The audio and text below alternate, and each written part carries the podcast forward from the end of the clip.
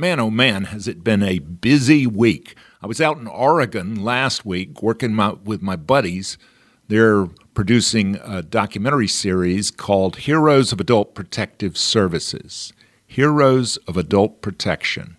And we were doing a story in Oregon. We've done some stories in Massachusetts. And the prospect is that we'll have more stories in New York and California. This is my buddy Stu Maddox and his partner Joe Applebaum at the Clowder Group, and they inform me Clowder is a group of cats. Okay. And then also have been wrapping up several VoiceLocket stories, families telling their own stories. Actually got some money in the bank. Mrs. Watson likes that. This is all a way of excusing that I do not have a new guest, but I have a fascinating story that you would probably think is a new guest because it comes from a couple of years ago. This being Martin Luther King Day, Jeanne Hall had a fascinating story about Dr. King, encountering him as a young woman, and lots of other family stories. Jeanne Hall. You have to heal this stuff, you know, because I don't want some little girl in my family now to care, because it will be carried. He's not here, but that darkness will be carried. What is the sound of one man listening? This is Man Listening, a fresh podcast featuring the stories of strong women who bounce back. Man Listening, because every woman deserves to be heard.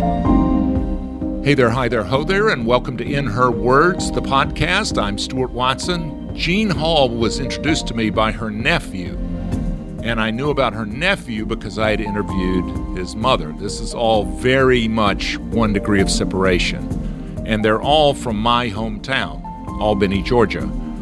And this being the week of MLK Day, I remembered that she had told an incredible story about Martin Luther King, but it's embedded in a whole bunch of family stories and stories about our hometown, and she is the consummate storyteller, and I super enjoyed talking to her in her home just outside of Nashville, Tennessee. Jeanne Hall.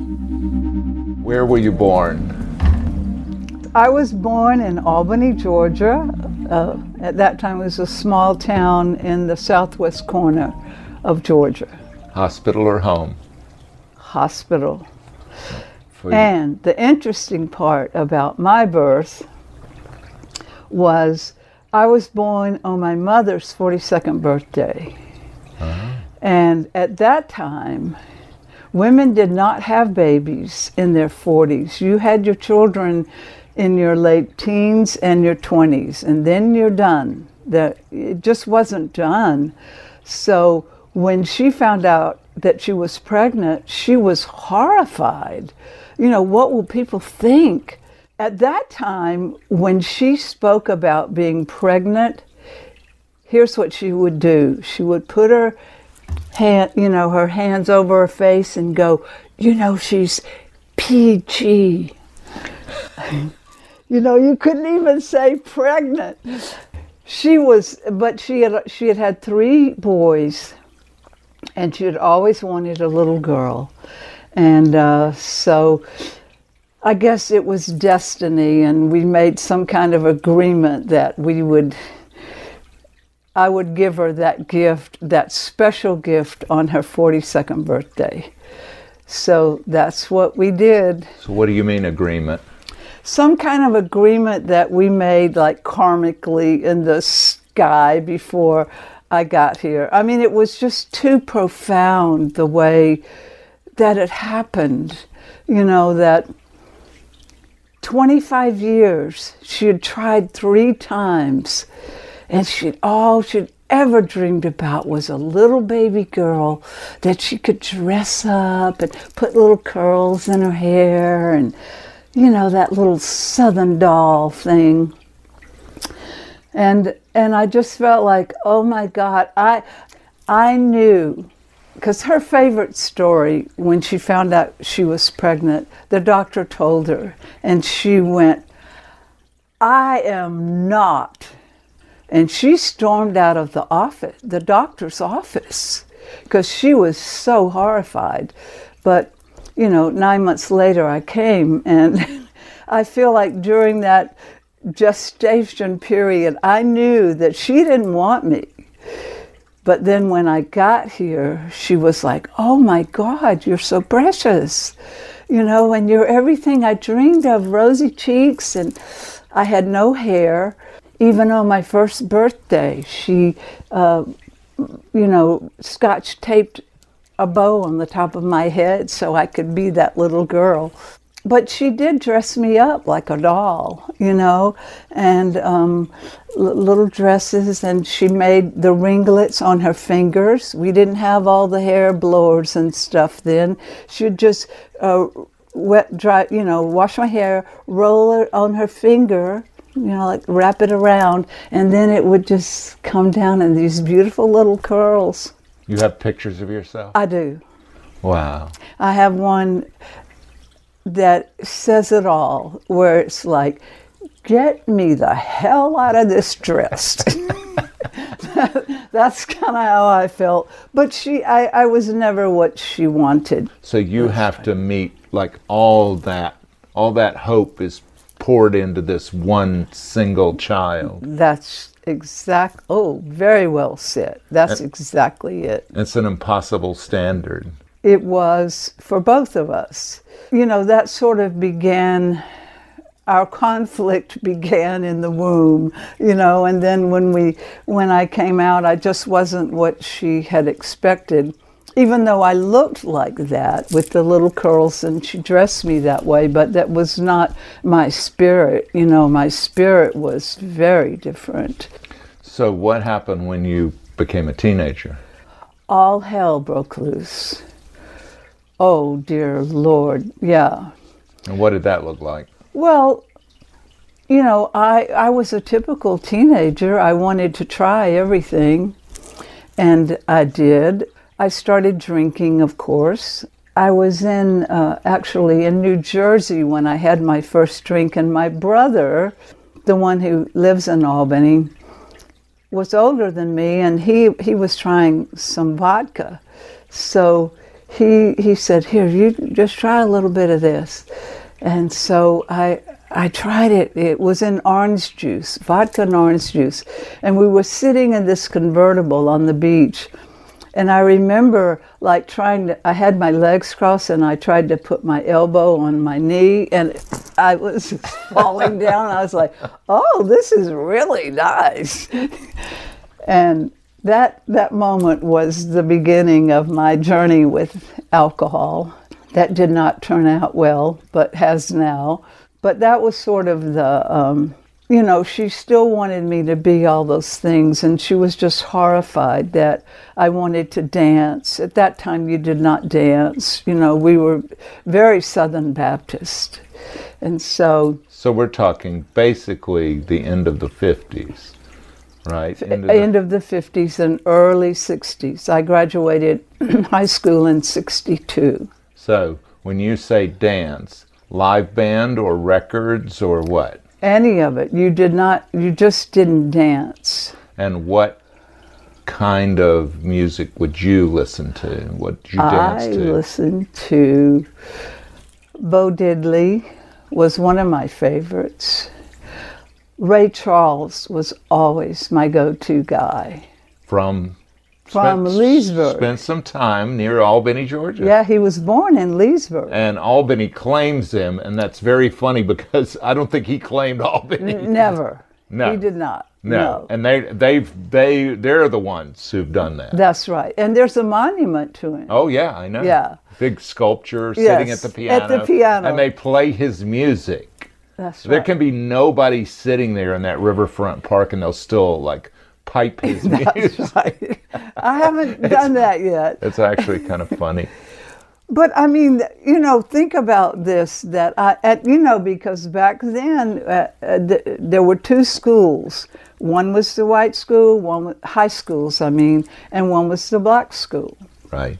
And our paths did not cross.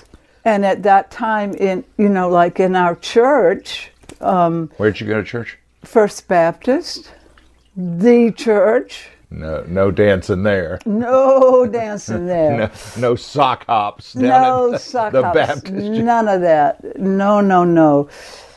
But I loved to dance, and I loved black music. It was just something that I resonated with, rather than bubblegum stuff. I just never liked that, but that was like in my soul somehow. What were your encounters with black people? Like, what is your idea of black people because Albany, Georgia was in the so-called Black Belt. W.E.B. Du Bois wrote about the descendants of slaves, about how they arrived, when they arrived, and then the entire history. So what was your personal relationship?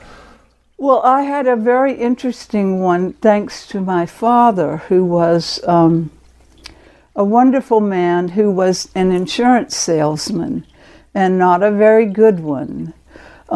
He had no business sense. He had such a big heart that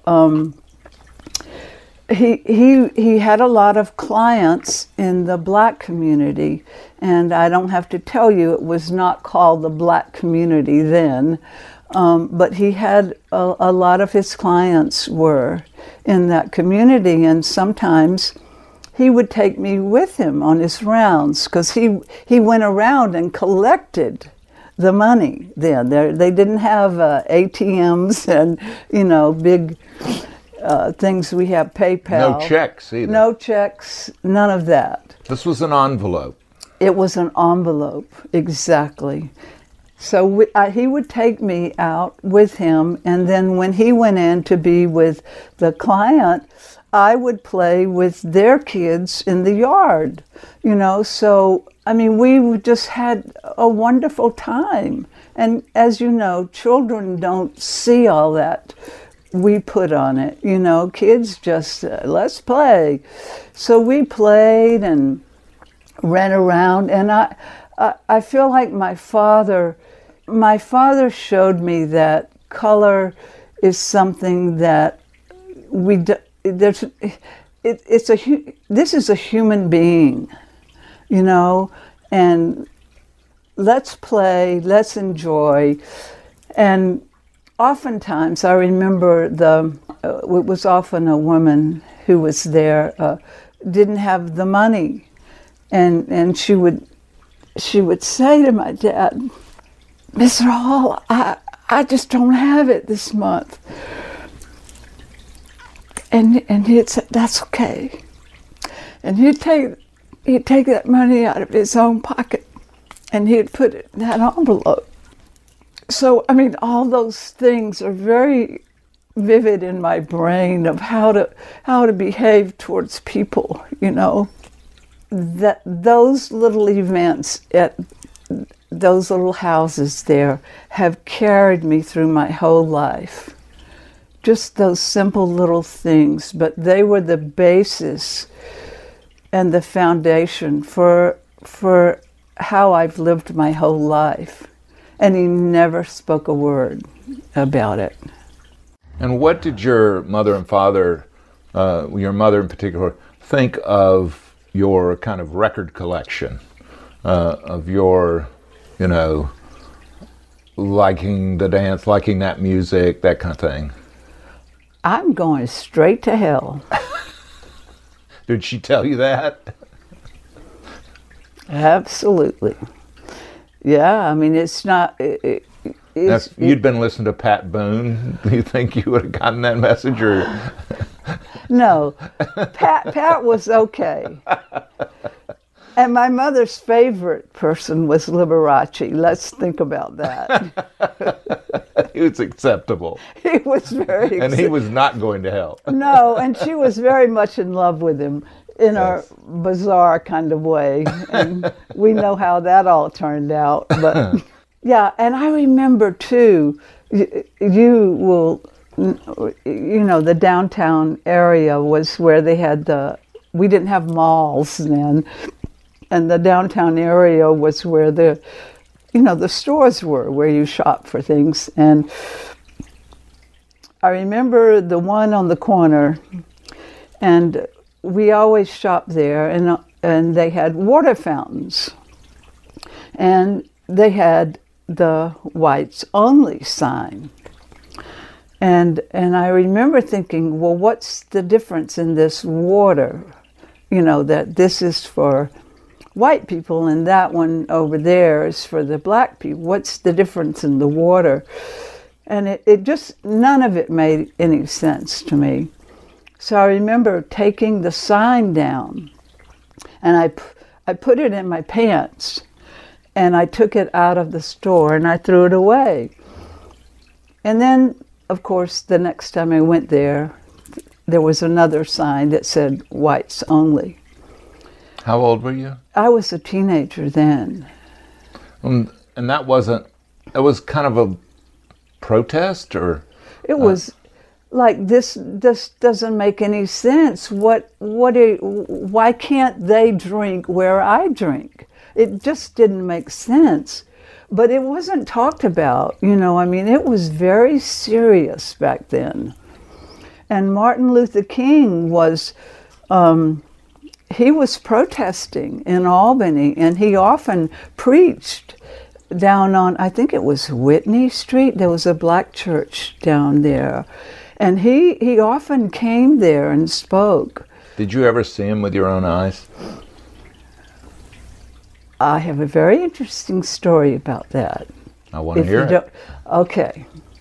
This was after I was, well, you know, he protested, and it was a horror to a lot of people that he would be there and blah, blah, blah. Well, the spring and summer of 1962, which would have been 60 years ago now, he was in Albany, and there was what they call the Albany Movement. I'm sorry. That's exactly correct. Go on. Yeah, with Lewis. Correct. Yeah. So that was very, and we were very much in the national news, which horrified some people that our lovely little town was on the national news for such a horrid, you know. Outsiders, outside agitators. Oh, yeah, them agitators. Anyway, so he was very much a part of, you know, our experience. I interrupted your story. You were saying. Yes, now I'm going back to that. Okay, help me. Stay on track. I was older. I think, I'm not sure if I had, I was a teenager. About 18. Yeah, something like that. And I was going to visit my sister in Philadelphia.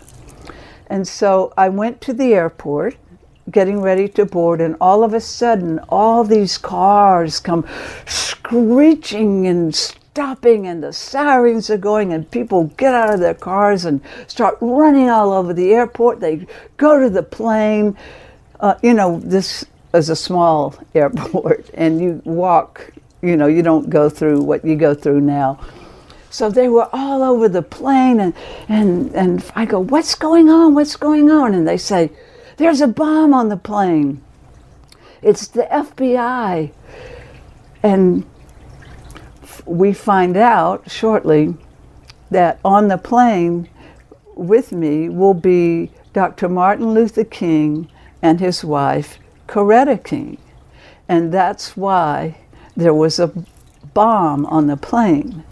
So, not a real bomb. Well, they thought it was a bomb, and that's why they were there. And you know, we wait for hours, and they search the plane, and then they're convinced that there isn't a plane, and we're able to fly.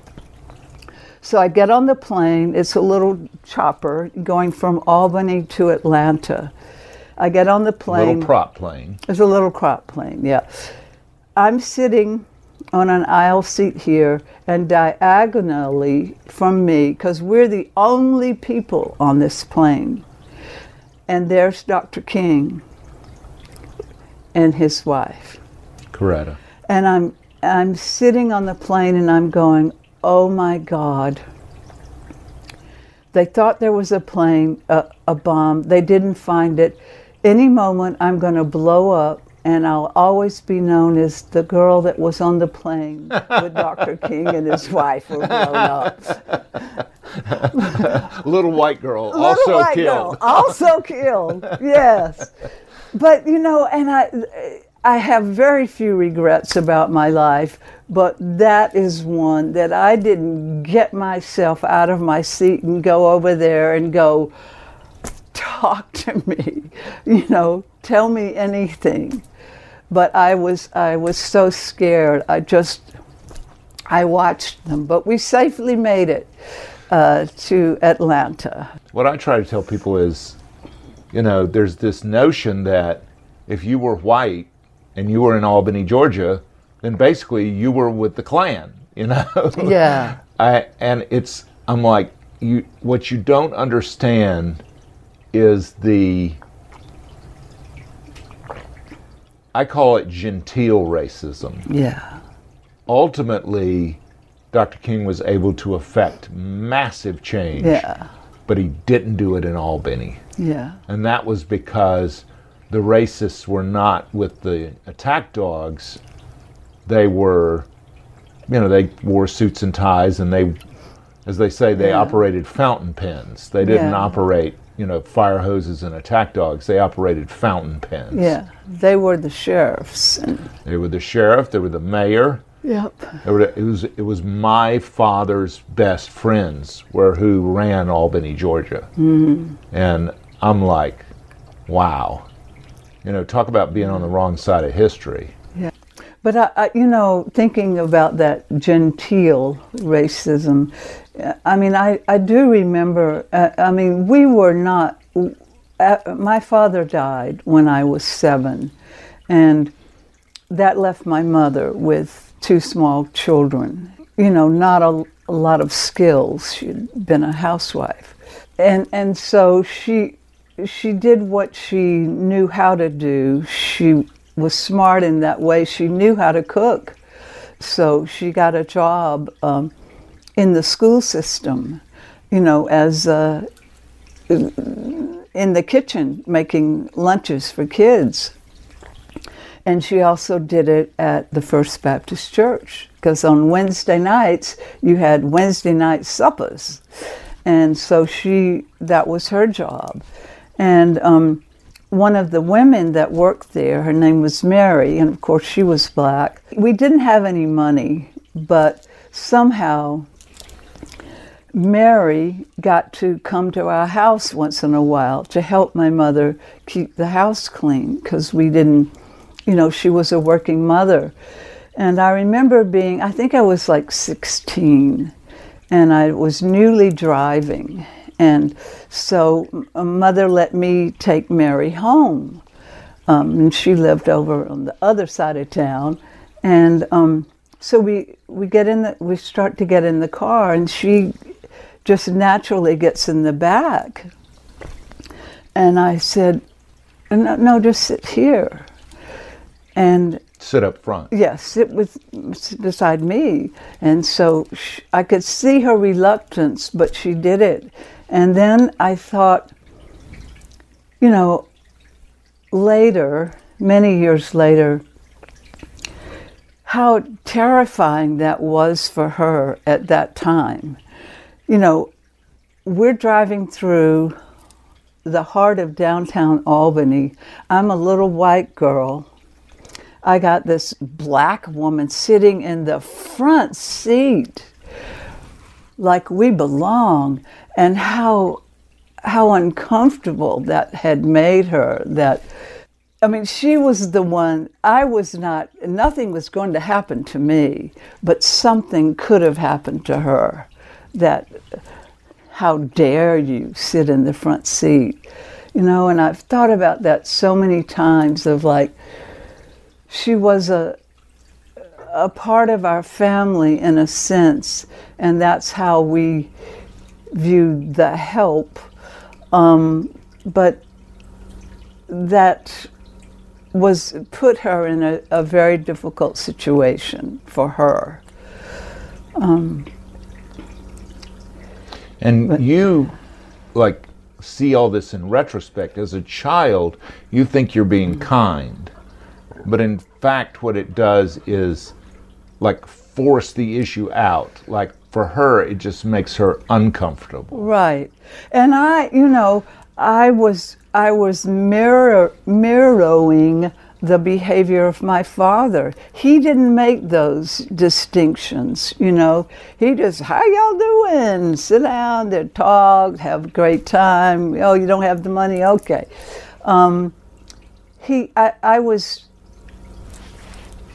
I was repeating what I saw done. And so I think that that's okay too, you know, because I think that that has served me well. But I'm just thinking about that day, how that was difficult. And I could see something on her face, but I didn't make all that connection. You know, I was 16. I didn't make the connection of, oh, this is 1960 in the Deep South. You know, I didn't make all those connections at that time. Where did you get some distance in time and space from Albany, Georgia, to be able to look back on these kinds of stories and process them and filter them and gain some understanding of what went on, make some sense of it? I had a dream, my own personal dream, not Dr. King's, but I had a dream, and that was to get the hell out of there. And you're not the only one. Yeah, no, it was like, oh my God, just get me out of high school. And anyway, I went to college, and then I graduated, and I lived in Atlanta, trying to sort of find my way. Where'd you go to college? Mercer University. I went to Shorter College first in Rome, Georgia, and they kicked me out for drinking and staying out late. Yeah. Really? Party animal. Oh, yeah, they trapped us. But anyway, that's a whole other story. But so I went to Atlanta to like, okay, what am I going to do? And I did all these odd jobs. And one Saturday morning, I was lying in bed and I went, you know what? Get up.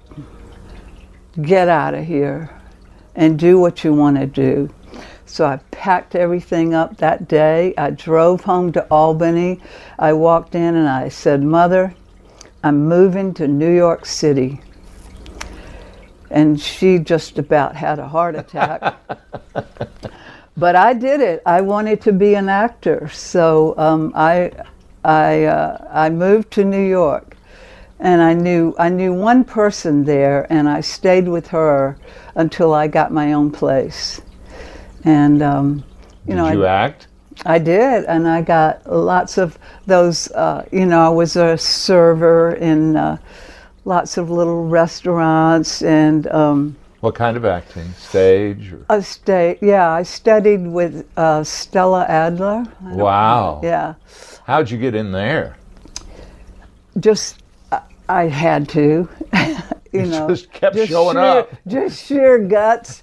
Yeah. I mean, I had a lot of drive, and I wanted it so badly. And so, you know, I did the interview, and I got into the school, and I had no money. I worked as at the concession stand at the Cinerama Theater on Broadway, and oftentimes that was my dinner, was the popcorn, because I had no money, and every penny I got went to Stella, you know, so I could do that, and.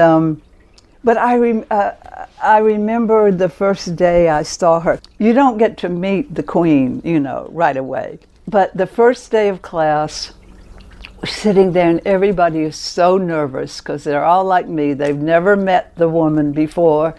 And then we're waiting, and finally, it's like those old films of Loretta Young swinging through. The door opens. And she's like 6'6", you know, she's gigantically tall and stunningly beautiful. I had never seen anybody this beautiful. And she swings open the door, and she looks at all of us little peons sitting in the theater, and she goes, "Welcome to the theater." Oh, my God. We all fainted. She was just, oh, amazing. Talk about an entrance. Oh, my God, yeah. But she was like a key figure in my life for quite a while. And she took us in. She'd never done this before, but she formed a repertory company with some of us from those classes. And we toured all over New England and upstate New York. What kind of shows did you do?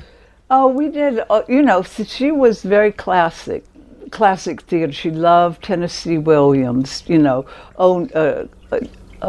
Eugene O'Neill, you know, all those beautiful old plays. And we did some musicals as well. But anyway, she was a very strong influence in my life for a long time.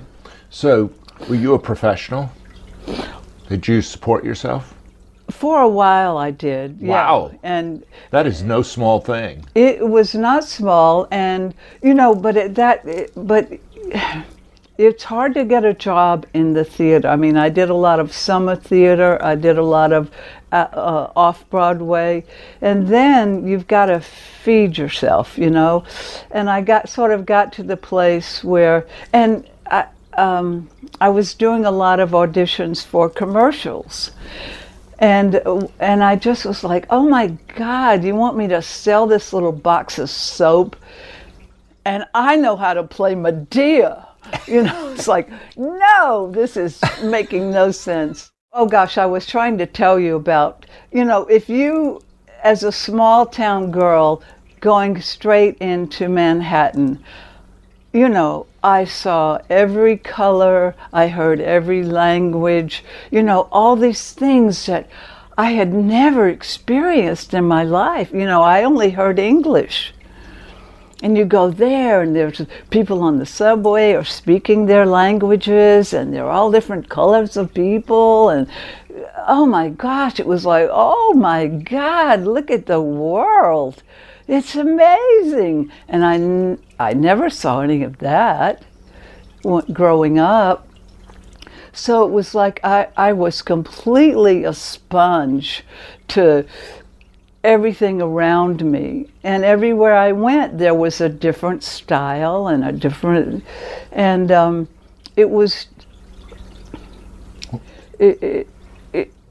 like I really was a sponge. Just fill me up, let me see more, let me hear more. And that's, you know, all that stuff that my father taught me, just, I got plopped right in the biggest city in the country, you know, and it just fed my soul being there. And, but then one day I went, you know, I really got to eat. You know? I really do have to eat. And that's when somebody said, you know, I think you might be good for this job at Billboard. And I had no experience in this, but I went there, and they had an opening in the radio airline division. And I don't know, somehow I got the job. And then I was a producer of radio shows and airline shows. That would be on the planes. On the planes, you could listen to it through your headsets on the plane. Uh-huh, yeah. And at that time, that was a big deal, though, to get, all artists wanted to be on, and we had... You didn't like DJ, but you would produce it. Were you the anchor? Were you the voiceover? Uh-huh, yeah. You did. Yeah. You've got great pipes. You've got a good strong voice. That acting paid off. It did. Did you lose the Southern accent? Well, this is another story. You know, everywhere I went when I first moved to New York, they were like, yeah, listen to you. And I go, okay, this, and of course you can't be an actor and have a Southern accent, you know. So I got a job as a page at NBC studios and Rockefeller Center. Mm-hmm. And part of your duties, when you weren't giving a tour, you sat in the booth in the lobby and you sold the tickets to the tours. And so sometimes I'd just be there for a while without anybody coming to me. So I had my little, all my pages for how to say an A and what words are, you know, have an A in it that sound like this, or an, all the vowels, and then how to do your T's and how to do your P's. And I just sit there and go, you know, owl, not all, like I learned, you know, oil, you know, all I just practice. And that's how I got past that. But an interesting story, now that we're on this, is we also were in charge, Johnny Carson was, you know, that's where his studio was then. We were in charge of getting the audience in, filling the studio before he, you know, the show started. So we did that, and one day I was supposed to be up on the Studio 8H where he was, and I go up, I'm on the floor, and we're to greet the, you know, the stars that are coming on to be on the show. So the elevator door opens, and there is Miss Judy Garland. Oh my God. So she's standing there, and she is drunk as a skunk. And she's got these two beautiful young men on each side. So they take her, holding her up, and she gets out of the elevator, and I'm like, oh my God, there's Judy Garland, and she's drunk. Anyway, they get her into makeup, and she's just like, I mean, she's just really all over the place. And then it's time for the show, and she can't walk, so she can't, you know, Johnny can't be at his desk and go, Judy, come on out. And they walk out. They had to take Judy. Like, and Johnny's here at his little desk, and here's Judy over here. And they put Judy in her chair, and they sit her down. The lights are down. And then when they come back from commercial, she's magically sitting there, but she is drunk, and he's furious, like, you know, don't come on my show like this. But anyway, how did he handle it? Could you tell how angry he was? Yes. You probably can. He made it, yeah. But the lights are down. He's like... No, but once the lights came up and you're on... Well, what happened is, Miss Judy, when the lights come up, she's like this. The lights come up. She rises to the occasion. I'm Judy Garland. Yes. Unbelievable. And she couldn't walk to go sing, so he hands her a mic. She sang from her seat. So nobody out there knew. And then when she was done with her thing, her segment, them pretty little boys came and got her, and the lights went back down. The lights went down. They go, you know, it's commercial. They take her off. Wow. Isn't that something? That is. That's quite the story. You see, and then later on, when you see the biopics and everything, you see how, you know, really damaged she was. Yeah. Yeah. But what a talent she was too. You wrote a book, right? I did. And you wrote about damage. Yes. This is your book? This is my book. A Legacy of Lies? A Legacy of Lies. And it's a woman's journey to the truth. And you were probably a good bit older when you wrote that. Yes. What prompted you to write it? Actually, it was my brother that prompted me. Because, you know, in when I was growing up in Albany, it was a tranquil little town, and the outside looked lovely, and people had their little homes, and all this stuff was bubbling under it, but it wasn't talked about. And it was a genteel life. And everybody's got secrets. And there was a secret that I had that I had told one person, actually. When I was 28 years old, I told one person about some abuse that happened. And I told my brother about it, and then years later, we were sitting in that same Albany airport, and kind of out of the blue, my brother said, I didn't see anything happened in our home. So I need some evidence that this stuff that you're saying happened. And I said, I'm the evidence. And he said, that's not enough. I need more. So I lived in Nashville at the time, and I came back and I said, what? I got to do this. So I made a list of all my aunts and all of their children. I got their telephone numbers, and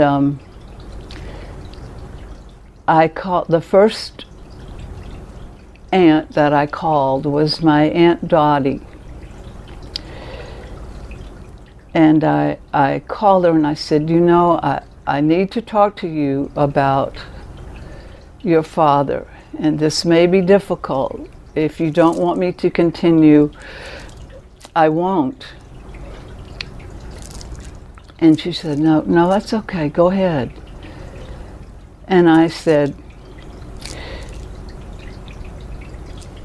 your father, my grandfather, started abusing me when I was 5 years old. And my brother wants some evidence. And there was silence. And then I heard her crying.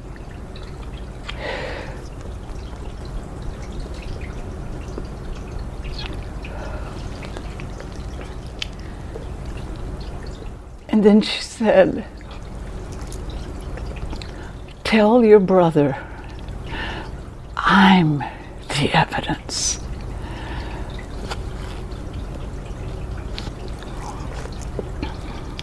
And from there, I went on my journey, calling every female in my family and finding out what happened, if anybody knew anything. So my book is really about all of that, but it's about relationships, and it's about secrets and how to have these difficult experiences and how to triumph from them and not have them be the order of your life or the thing that motivates your life or that damages your life, but it's the thing that motivates your life in a way that that you're triumphant and that you thrive and that you have passion for the joys of life, rather than having these experiences be the things that alter your life. After you wrote that and you showed it to your brother, did he believe you then? Absolutely. After I spoke with my Aunt Dottie, I called my brother, and I told him what happened, and his words were, "Okay, how can I help?" He got it then. So he helped me get more numbers, he helped me track down things, and he became a total supporter of the journey and has been there ever since. And your healing, did it come through like therapy, through spiritual development, through this writing? How were you able to, because to me that's the most fascinating thing is, how were you able? What process did you use to heal? I've always been on a spiritual journey because a lot of things didn't make sense, and I wanted to. I knew that there's something big. You know, and I felt like that big was in me too, but how to connect all that. So I've always been seeking to know. I became a Buddhist when I lived in New York, and I chanted, and that really helped me a lot. It kept me from committing suicide. I continued on that journey, and then the next major thing was getting sober, and that was about 27 years ago. What pathway did you use to get sober? I went. May I tell just a little? Oh, please. This little story about getting sober.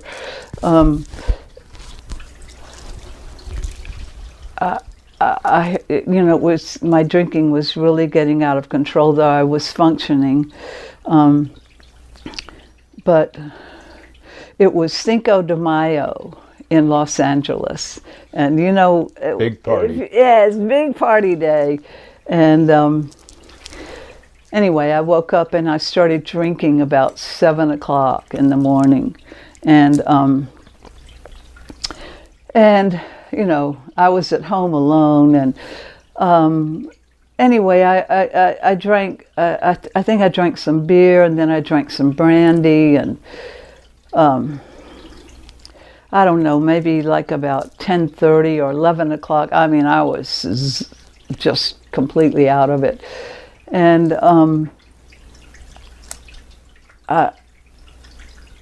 my phone rang, and at that time we had those. Phone machines, and you could hear who was calling, and the phone rang, and it was a dear friend, and she said, I haven't heard from you in a couple of days. Are you okay?" And I picked up the phone and I said, "I'm not." And anyway, to make a long story short, she helped me get to the hospital. And they sent me straight to Carson, where they have a rehab center, a detox center. And I went there, and then after I did that program, they felt I wasn't able to take, you know, to be, I was a danger to myself. And so they put me in the mental hospital, and I stayed there for a month. And then that was sort of then that's how I got connected to AA. In detox, they make you go. You crawl, you vomit on the way, but they make you go. I mean, they bring the AA meeting to you, and that's how I got connected with AA. And then that began my sobriety program. To what extent do you think that your drinking was a direct result of the abuse, a way of staying alive, a way of processing the abuse?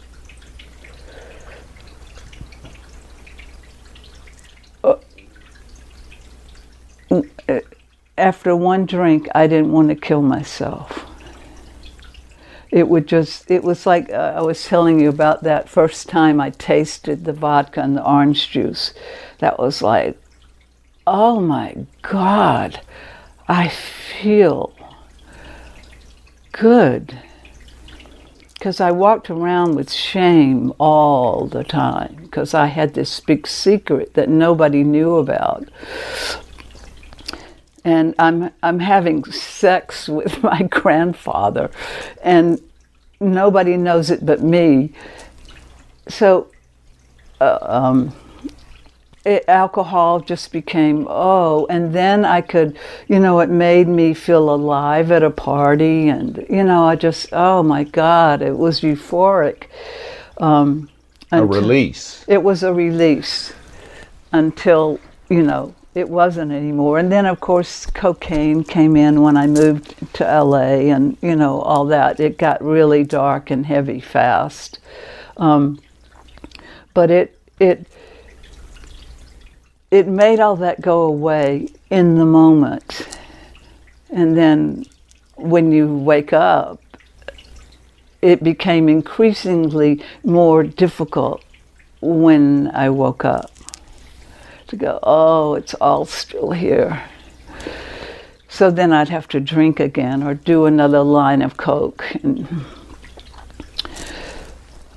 so it masked everything and made life tolerable, and it did keep me from killing myself until that last day when I got sober. And before my friend called, I had that bottle of brandy, and I was just, I took the bottle of brandy and I just put it up in the, you know, just poured it down on my face and my hair, and I was like, go ahead, you mother, kill me. I just want it out. And another, that magical phone call at that moment, the synchronicity of her calling, just, and that her voice, which was a loving voice, she was the one that helped me. So then, you know, through all of that, then I was able to really get some serious, deep therapy and, you know, to go down that path, and lots of intense weekends and those events that you do to... Do you think your grandfather was an evil man? Do you think he was a very, very sick man? Do you think he was a broken man?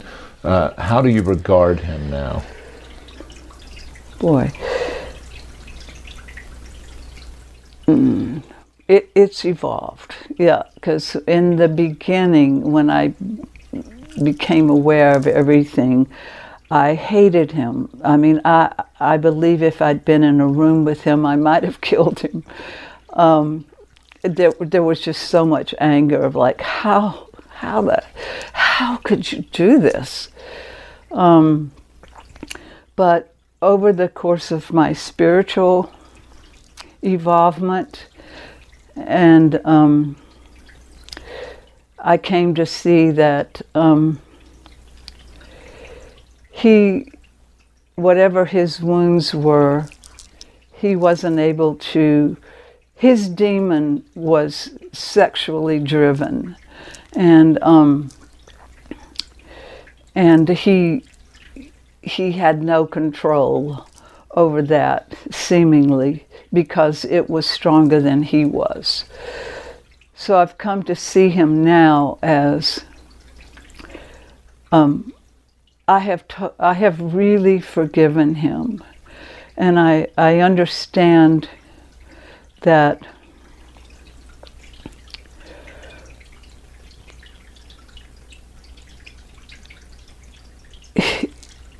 his wounds were more powerful than his higher self at that time, and I have compassion for him, because anybody that could do that to so many innocent people, he needs my forgiveness, and I'm stronger than he is. And I'm more powerful than he is. Did anyone ever confront him? No. When he died, was he ever able, do you think, to get peace for himself? No. So he died at age? I think he must have been in his 80s. And he died of stomach cancer. And he died actually right before I left to go to New York. Did you go to the funeral? No, because right before I left to go to New York, my mother said, "Your granddaddy's in the hospital. You need to go see him and say goodbye to him." So, though she knew none of this, but I went, and I remember standing over his bed, and he did like this, like, "Come here." He motioned you over. Yeah, like with his finger, "Come here." Like he had done so many times before. But I knew I was safe because I was in the room and everybody was there. So I went over to his bed, and he motioned me to lean down so he could say something to me. So I leaned over, and he said, "Don't go to New York. There are bad people there." So I just looked at him, and I stepped away. And I walked out of the room, and I never saw him again, and he died shortly after that, but I was in New York, so I never saw him again. What were you thinking? I mean, that was there's no words to describe what that was. What do you think bad people are, my friend? So he died shortly after that. So he had he never had any remorse, and he never was confronted by anybody. And the only confrontations happened was when I started making those phone calls. Have they been able to get help? Most have not. I was the lucky one that I got out. I got in a big place with different mindsets, and I was able to get help. You know, many have stayed in, you know, where they grew up. And behind you on the wall, I see this Master of Arts in Spiritual Psychology. Yeah. I take from that and from all the Buddhist flags and the sculptures and everything here in your lovely home, that you've been able to turn around and reach back. There's the story of the Bodhisattva, and the Bodhisattva is the one who elects, rather than to go on and be separate, elects to become the teacher and the helper and to lift others up. Yes. How is it that you do that? How does that look in your life? How have you been able to turn around and help others? Well, you know, I think that if my brother and I had not gone on this journey together to discover this, it would still be lying dormant in our family. And that was not acceptable. That is dark, heavy, karmic, lifetime crap that strangled the women in my family. And if I look back, I can see the effects that it had on them. Some of them said, please don't tell my husband, I've never told him. How do you think it's affecting your family? You know, one saying, oh my God, I was never able to share with my husband, and I see how this affected the way I was unable to really fully love my children. And that's deep stuff that would never have been uncovered. And it was haunting my family and haunting the entire family. And I feel like that was my journey to do that. That was my mission to do it. Hate me if you will. I've shed light on this. And if you don't shed light on the dark, it will eat you alive. And so I feel like that was my mission. And interestingly enough, two of the people that originally hung up on me have called me since and said, you know, I finally read your book, and I'm really sorry. And then we're able to share. This man abused multiple generations, three generations. There is the concept that when we heal multiple generations. That's exactly. Going before and after. That is the Buddhist principle. And so you were able to heal generations before you because of the book and because of shedding the light. And give power to generations, reach back as the Bodhisattva does, and pull future generations forward to say, absolutely, it is absolutely essential. Your life depends upon you getting this shame and this secret out. Yes, that was my total thought. I'm reaching back. And I'm reaching forward. And you can come with me or not, but this is where I'm going. And you have to heal this stuff, you know, because I don't want some little girl in my family now to carry, because it will be carried. He's not here, but that darkness will be carried.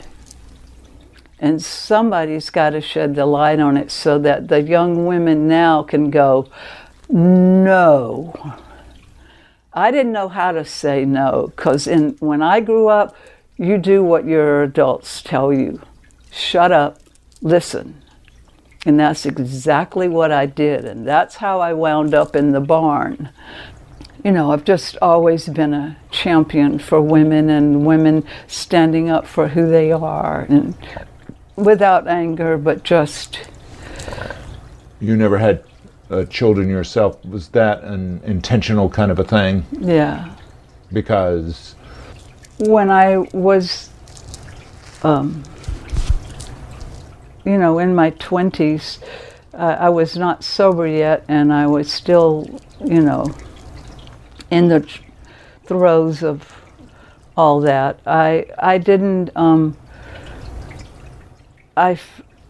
life was too difficult, and I said I could not bring a child into this, because I thought all of life was like that. You know, I didn't know yet about all this other beauty that life held. So I just said I couldn't do that to another human being. So I elected not to. And that has been a good choice. I'd be a great grandma now, and I'm a good aunt now. But just the last thing I want to say about this, because I think if we don't, there's so much beauty in this world, and so much joy, and there's so much to be shared between people that is safe and good and honest and compassionate and loving. And that's what really life is. And if you have these kind of dark things in your life, be brave and let's heal them, and then let's experience the real joy of life, which is the human connection and the compassion that we feel for each other. It's important that we hear that when we become so consumed to think that peace is what everything is about. Yes. We lost Thich Nhat Hanh this year. Yes. But that's certainly what he was about. Yeah. And there's a very, very powerful teaching.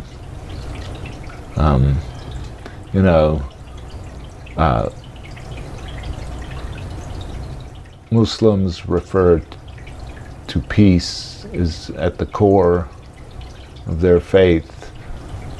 Christians refer to Jesus as the Prince of Peace, and then here are Buddhists, who are not an Abrahamic faith, who are from the opposite side of the planet, who refer to this very human principle of peace as the default setting.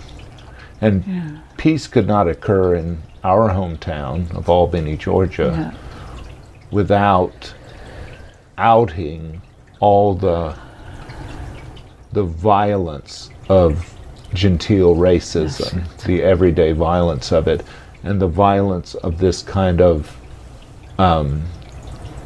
toxic masculine sexual abuse, without coming to terms with that. And as a man, not being in any way defensive or in any way diminishing the horrific damage, the life and death damage it causes. So I love and admire you and your story. I just feel so privileged when I hear your story, to bear witness. I mean, it helps. It helps so many generations. Yeah, and the good part, as you say, is, everybody's got a story, but everybody can get out. Everybody can find their strength and find their courage and step into who they're really supposed to be and who they really are. And at the core of that is peace and joy. And joy is available to all of us. Thank you so much for this.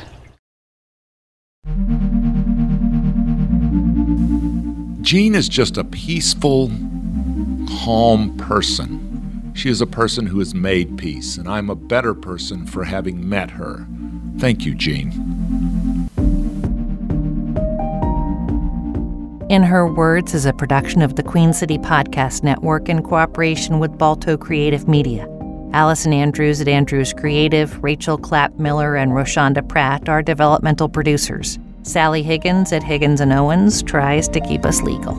Our music is A Day at the Park by the group Pictures of the Floating World. Your announcer is Catherine Smith. That's me. If you like what you hear, please subscribe and take a moment to rate and review. It really helps others find us. If you love us, go to our Patreon page at patreon.com. Look for Man Listening, one word, no spaces. A small investment makes a big difference in lifting up the voices of women. A huge shout out and thank you to everyone who has supported manlistening.com, my venture in this, which is now we're in our 5th year.